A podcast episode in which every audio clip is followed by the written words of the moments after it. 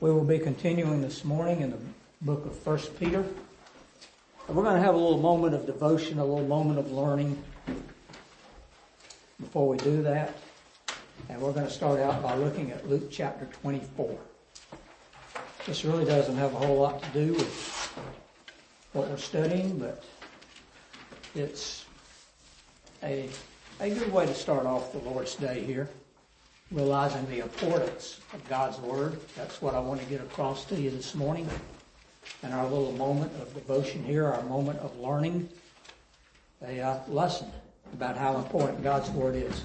So Val, I'm going to have you read for us the first eight verses of Luke chapter 24. Listen carefully now. But on the first day of the week at early dawn, they came to the tomb bringing the spices which they had prepared. And they found the stone rolled away from the tomb. But when they entered, they did not find the body of the Lord Jesus. While they were perplexed about this, behold, two men suddenly stood near them in dazzling clothing. And as the women were terrified and bowed their faces to the ground, the men said to them, Why do you seek the living one among the dead? He is not here, but he has risen. Remember how he spoke to you while he was still in Galilee, saying that the Son of Man must be delivered into the hands of sinful men and be crucified, and the third day rise again. And they remembered his words. Okay. In this passage here, on the Lord's Day, the first day of the week, we see the women, the faithful women, come into the tomb. In the providence of God, they were not able to embalm his body on Friday, on the sixth day, uh, because the Sabbath starts at sundown. They didn't have enough time. So by the providence of God, they were going to have to go back to the tomb. And of course, they would not have looked into the tomb and seen that Jesus was not there if it wasn't for this providential act of God. Now notice they went, they saw an empty tomb, and they were perplexed. They found the stone rolled away, and when they didn't find the body of the Lord Jesus, and the scripture goes on to say they were perplexed about this. So the, ev- the only evidence they see here is the empty tomb. That's why we don't preach the empty tomb. But this is all they saw was the empty tomb. And we read in other accounts that they thought the body had been stolen. And Mary even thought the gardener had moved it. So that's how they interpreted the, the empty tomb. This body's been stolen. If things aren't bad enough, now they're even worse. We don't even know where his body is. But then we had this angel come. And the angel said, Why do you seek the living among the dead? And then in verse 6, it says, He is not here, He is risen. Remember how He told you while He was still in Galilee that the Son of Man must be delivered into the hands of sinful men and be crucified and on the third day rise. And they remembered his words. So we see the futility of trying to interpret anything without God's word. They went to the tomb, all they saw was it was empty. They tried to figure it out on their own and they were dead wrong.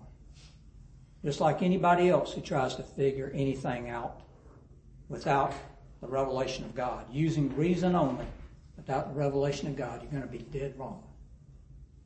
But then when the angels said, remember what he told you, that he was going to be crucified, dead, and buried, and rise again on the third day, and they remembered him saying this, and they believed. They only knew the truth in the light of the revelation of God. So we see the futility of using reason alone.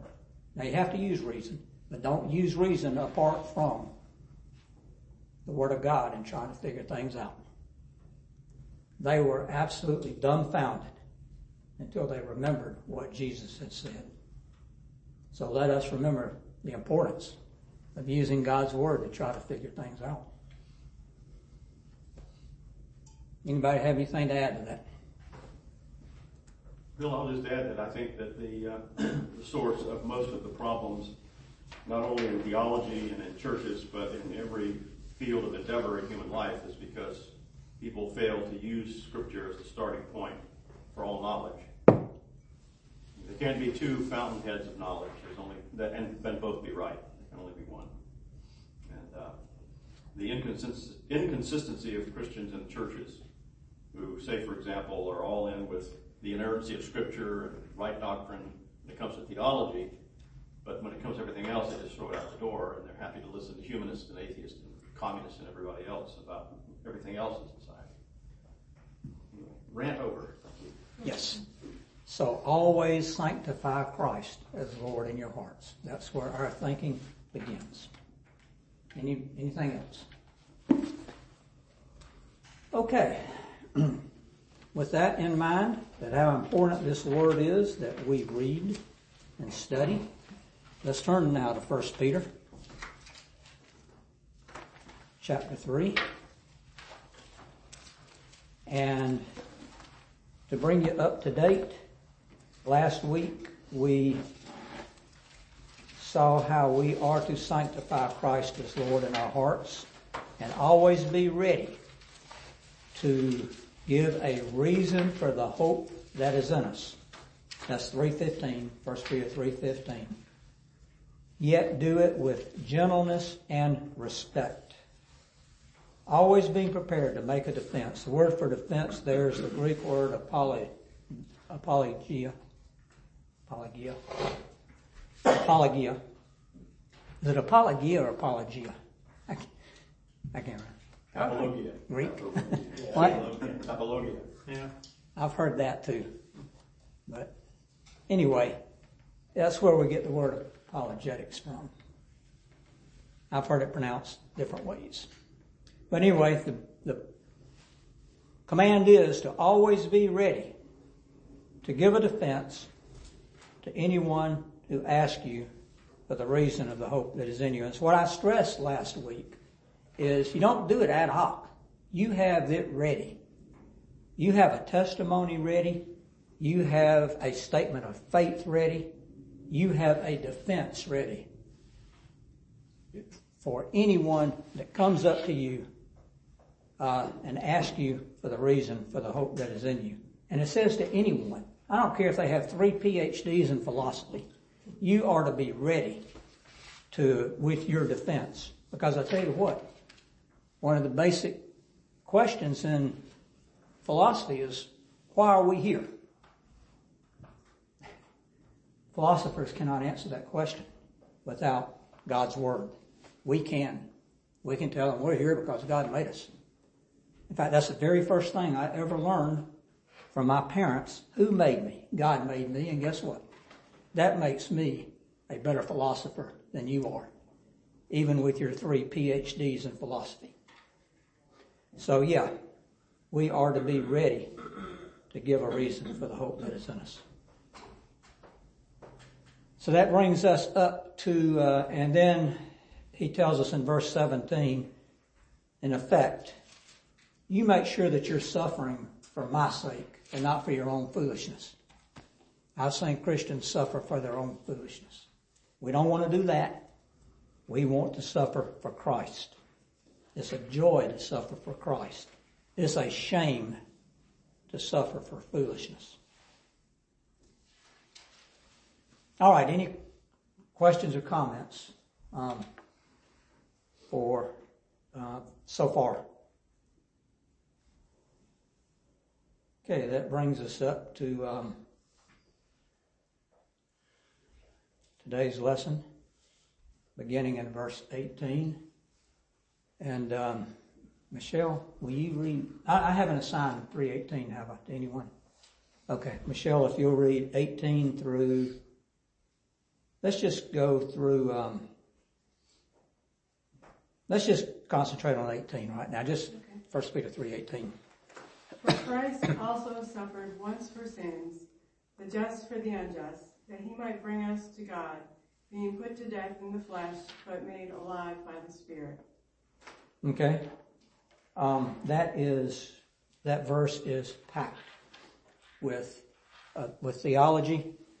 The, there are things in here that you must believe if you are going to be a Christian. So we are going to spend a little bit of time unpacking this verse. For Christ suffered once for sins. That's what we're going to look at first. There's three things in here. In verse 18, Peter gives information on the following about the crucifixion of Christ. It is a one-time event. That is first, and that's what we're going to talk about first. And then we're going to talk about it is substitutionary. That's number two. And then number three, it is reconciling. All right, this is never to be repeated. If this is the only place in scripture it said that Christ also suffered once for sins, that would be sufficient.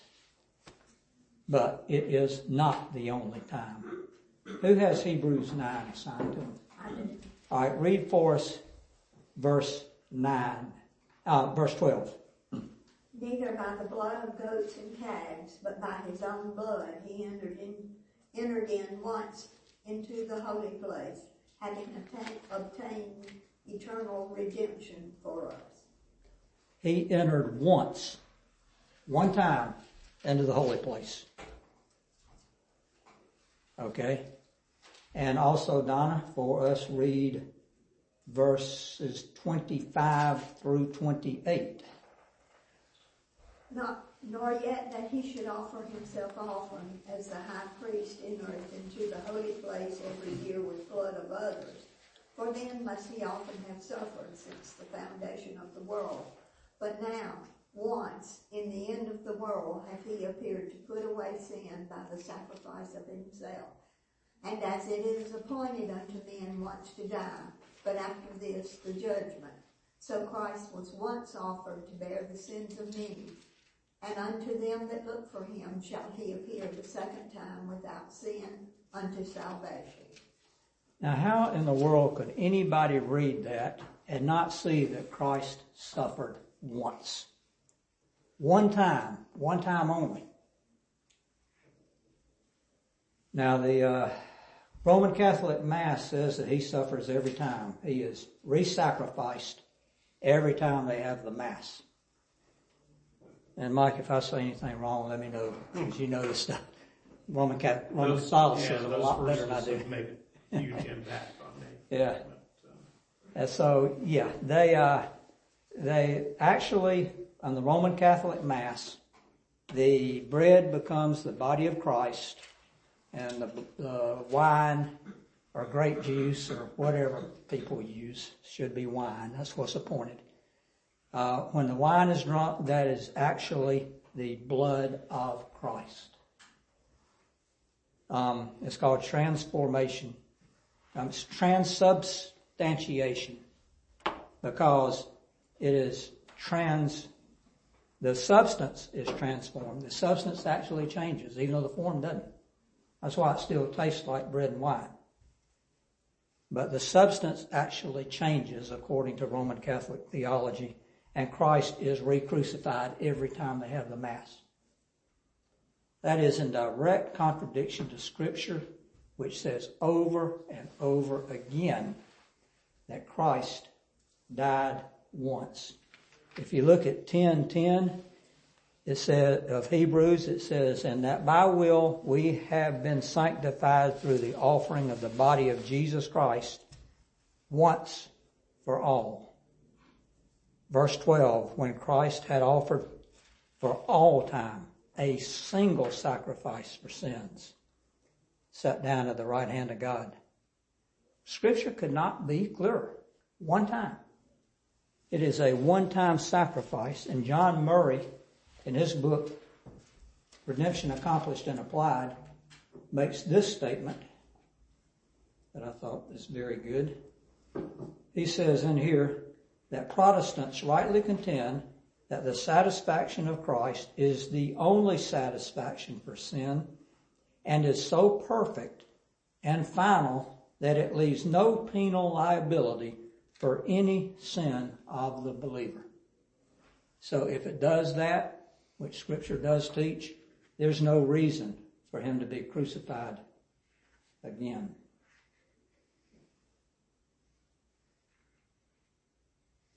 And I think most uh, Protestants think that, that the Catholics are just remembering the sacrifice. They're not. They say it's exactly the same. Right. I, I think some of the Roman Catholics would say that they are just remembering. Then they are But- Roman Catholics. But, but they're also saying you're required to have that sacrifice for uh, uh, atonement of your sins. So if you miss the mass, you're in trouble. Well, yeah. I mean, this this devastates the the core of their religion is like devastated by those verses. Mm-hmm. Yeah, we have to remember, Val, Val kind of brings this up, that what the church teaches is not necessarily what a lot of the people believe. Oh, yeah, The Roman true. Catholics, they are, they are in ignorance of what the church believes, just like there's a lot of Protestants. My mother did ignorant. not believe in the transubstantiation. Yeah. She didn't. She never went to confession. Yeah. She would have been burned. I told. I used to tell her, you know, back in the 15th century, you you'd be burned at the stake for what you believe in. Yeah. And but you know, she married my dad, Roman Catholic. So. Bill? Yes. The other thing is that, uh, if I remember my history of Christian doctrine correctly, it was almost a thousand years before that teaching of transubstantiation was codified as a required belief or a formal belief. And this was before there was anything other than the Catholic Church. Not the Roman Catholic Church, but the Catholic Church broadly speaking. Yeah. And so different Christian groups in different parts of Europe and the Middle East had different thoughts about what was going on in the Lord's Supper. So even in the Catholic Church for a thousand years, there was no firm belief in this across the board like there supposedly is today. Yeah, it was they they make a distinction between doctrine and dogma. It was doctrine for ever since the fourth century, but they didn't you didn't have to believe in it till the dogma was settled. So Well, my point is it wasn't doctrine in every corner of the Catholic Church. no, In no, the Eastern no. Church and Eastern different places, there were different perspectives on it. So it's what we have in Roman Catholicism and every other branch of the visible church is that a lot of the people don't even know what their official doctrine or dogma is, um, including the Reformed Church. There's a lot of Christians in the Reformed Church that can't tell you five points of Calvinism. And so, yes, there are a lot of people in the Roman Catholic Church that do not hold to transubstantiation, even though um, even though that's an official dogma, dogma of the Roman Catholic Church, which is clearly wrong, not according to Scripture. And then on one other place, um, that I wanted to read, it says, Our definition of atonement must be derived from the atonement which the Scripture speaks. And the atonement of which the Scripture speaks is the vicarious obedience, expiation, propitiation, reconciliation, and redemption performed by the Lord of glory when once for all he purged our sins and sat down at the right hand of the majesty on high. So um, Christ accomplished all those big words that uh, John Murray just said. So um, once for all, big thing is once for all. We don't have to worry. Our sins are atoned for forever. Okay, any other comments on the one-time event of Christ offering up of himself? All right, the second thing there is it is substitutionary. Christ became our substitute. Uh, let's have, um, does somebody have Romans 5, 18? Okay, good. All right.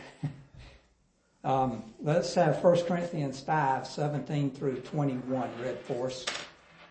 to show the substitutionary atonement.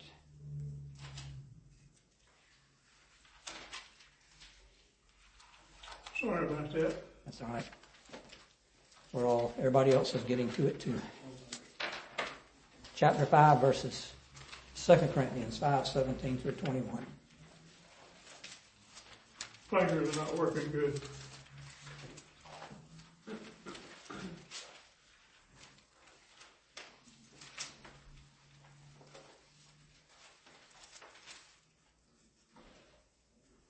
First Corinthians, No, 2 Corinthians.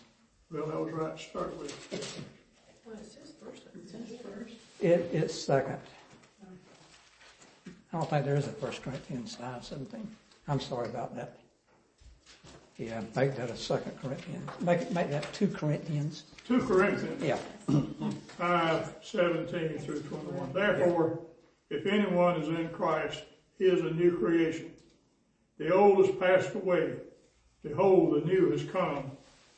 All that is from God, who through Christ reconciled us to himself and gave us a ministry of reconciliation.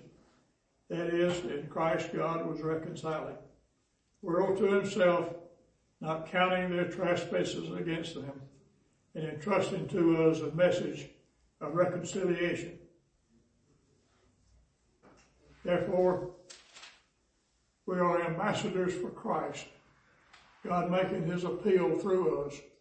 We implore you on behalf of Christ, be reconciled to God.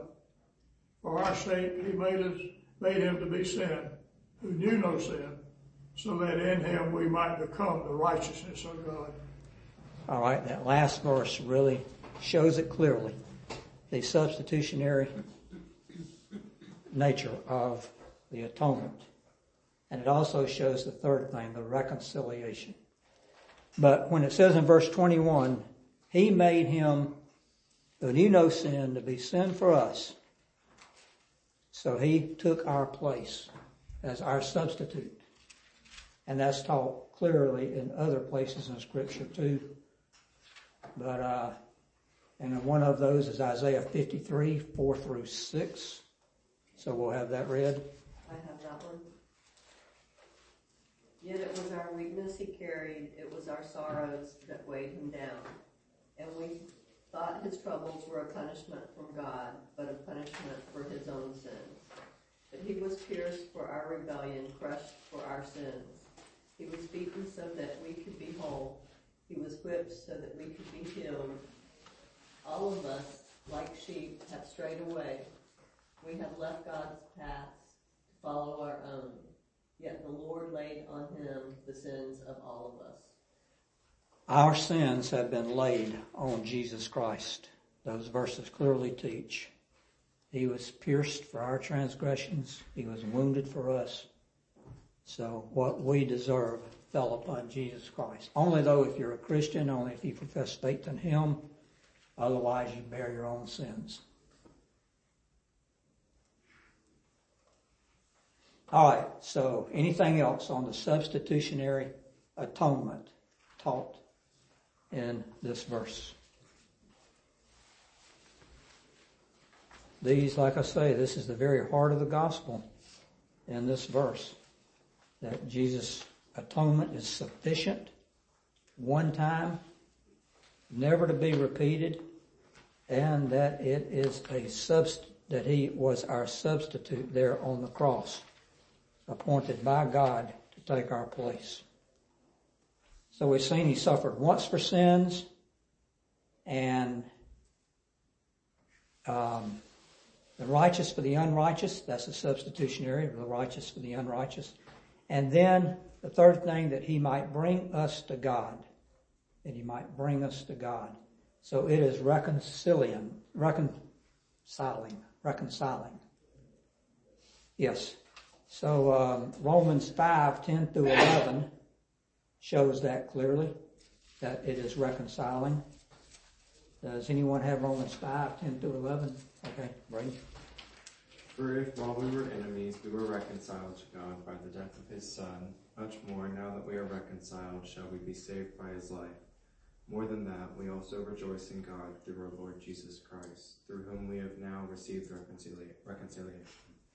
we have received reconciliation through Christ by his work on the cross. And then in Colossians 1, 21 through 22, And, though, and although you were formerly alienated and hostile in mind, engaged in evil deeds, yet he has now reconciled you in his fleshly body through death, in order to present you before him holy and blameless and beyond reproach. all right, we were alienated and hostile. We were hostile to God in our minds and doing evil deeds, but God, Christ has reconciled us to him.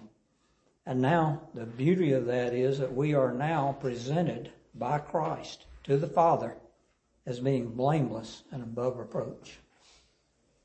God does not see your sin.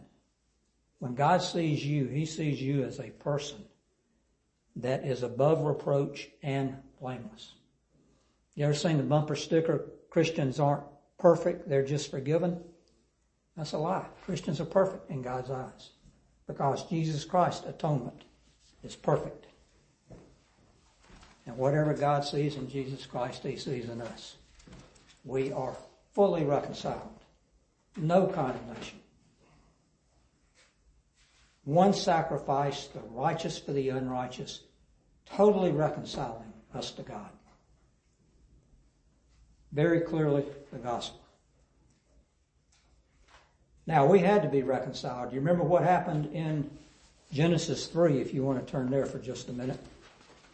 This is what necessitated it. And we all know what necessitated it was the fact that Adam ate of the fruit of the tree of knowledge of good and evil. Eve, it didn't matter whether she ate or not. Adam was our covenant head. He ate, and then because of that, we are imputed with his guilt and we inherit his corruption. And so God drove the man out. Now, Adam had been charged with guarding the garden. It was his job to keep the serpent out. He didn't do it.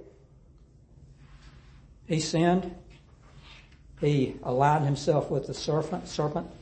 So in verse 24 of chapter 3, God drove out the man, and at the east of the Garden of Eden, he placed the cherubim and a flaming sword that turned every way to guard the way to the tree of life. This is a devastating verse. This is a verse we don't really think too much about. First of all, man was entrusted to guard the garden against the serpent. He didn't do it. He, li- he aligned himself with the serpent instead. So God drove out the man. He drove him out, and then he placed these mighty angels, these cherubim, and a flaming sword to keep the man out. So now man, instead of guarding the garden, the garden has to be guarded against him.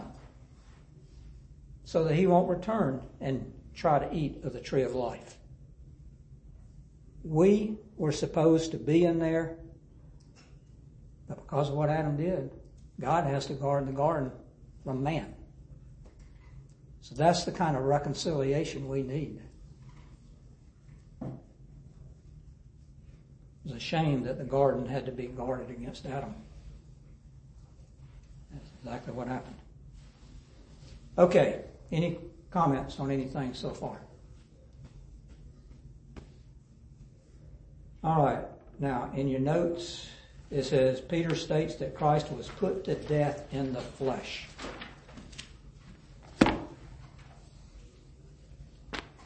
Okay, a little bit of background theology for this verse. Let me find my place here. It says, uh, he was put to death in the flesh, but made alive in the spirit. All right. Now, got to remember a couple of things. God is composed of three persons, right? Wrong. Dead wrong. God is not composed of anything. God is simple. God is three persons the Father, the Son, the Holy Spirit. They're all fully God. God is without composition. He's simple. Christ, Jesus, uh, the Son is fully God, the Father is fully God, the Spirit is fully God. Okay? Now, Jesus, or rather the Son of God, in the fullness of time became flesh. He took on a human body. So Christ is composed of the second person of the Trinity taking on the body of man. All right? Second person of Trinity. So he's one person, he's still one person. He's God's son. But he also is, has a human nature. He's two natures and one person. Now, if I'm wrong on any of this, somebody tell me. But the way I see it, it says that Christ was put to death in the flesh. His human nature died. God the Son doesn't die. God cannot change. He says that in Malachi 3, I, Jehovah, do not change. So he was put to death in the flesh. His human nature died. Okay? So he's put to death in the flesh. And then it says he was made alive. Does your translation say in the Spirit? The translation we had read said by the Spirit. I believe the correct translation is by the Spirit. Now, in the Greek, that um, preposition is not in there. It is determined by the noun case. It's in the dative case, which means it can be by the Spirit or in the Spirit. So you just kind of have to use your background, use your theology that you know, use the context. I think it has to be by the Spirit. Because if you're made alive in the Spirit, you haven't been dead in the Spirit. Christ's Spirit did not die. He committed it to the Father. That kind of question. Okay. All right. So, So- so uh, let me finish this. Okay. So, in my the way I interpret this is that Christ was made alive by the Holy Spirit. The Holy Spirit raised him from the dead. Go ahead. So you said God is not composed, and I get that. Right. But you said the Son is composed. The, the our Messiah is composed. He's two natures, which I, I would say that would be composition. Even though the Son of God is still not composed, the Messiah is the God man. He's fully God and fully man. If you don't think that's composition, that's fine. I'm not going to argue with you. Maybe it's better to say that he was. a word. Yeah, I think they generally say he added the human nature. right. He added, he didn't subtract anything, right? Yeah, He was, he was truly united to his human body and everything that's associated with man. To say that he was composed kind of mingles the two together. Yeah, you're right. And then you get into ancient heresies. Yeah, yeah. Uh, and our, our confession it just dawned on me. Our confession says there's no composition. Yeah, yeah. So yeah, you call me down. You were right. He is not composed. He is. There's no mixture. Okay. I may not be teaching next Sunday since. All right. Yeah. Sometimes you just you just got to think things through. okay, I appreciate that, guys. Okay. Now, he was made alive by the Spirit in your notes, referring to the Holy Spirit. Okay, so that brings us to the end of verse 18, which I guess is the only verse we're going to cover today. So what, what does the blank, did you go over that sentence in the paper? Um, Peter states that Christ was put to death in the flesh. This would refer to his human nature. Right, The Son of God did not die. okay. Peter states that Christ was made alive by the Spirit, Oh, okay. referring to the Holy Spirit. Yeah, so Christ is not composed. Sorry about that. Okay, um, now next week we'll be coming to verse 20 and 21, and there are commentators that, uh, excuse me, verses 19 and 20.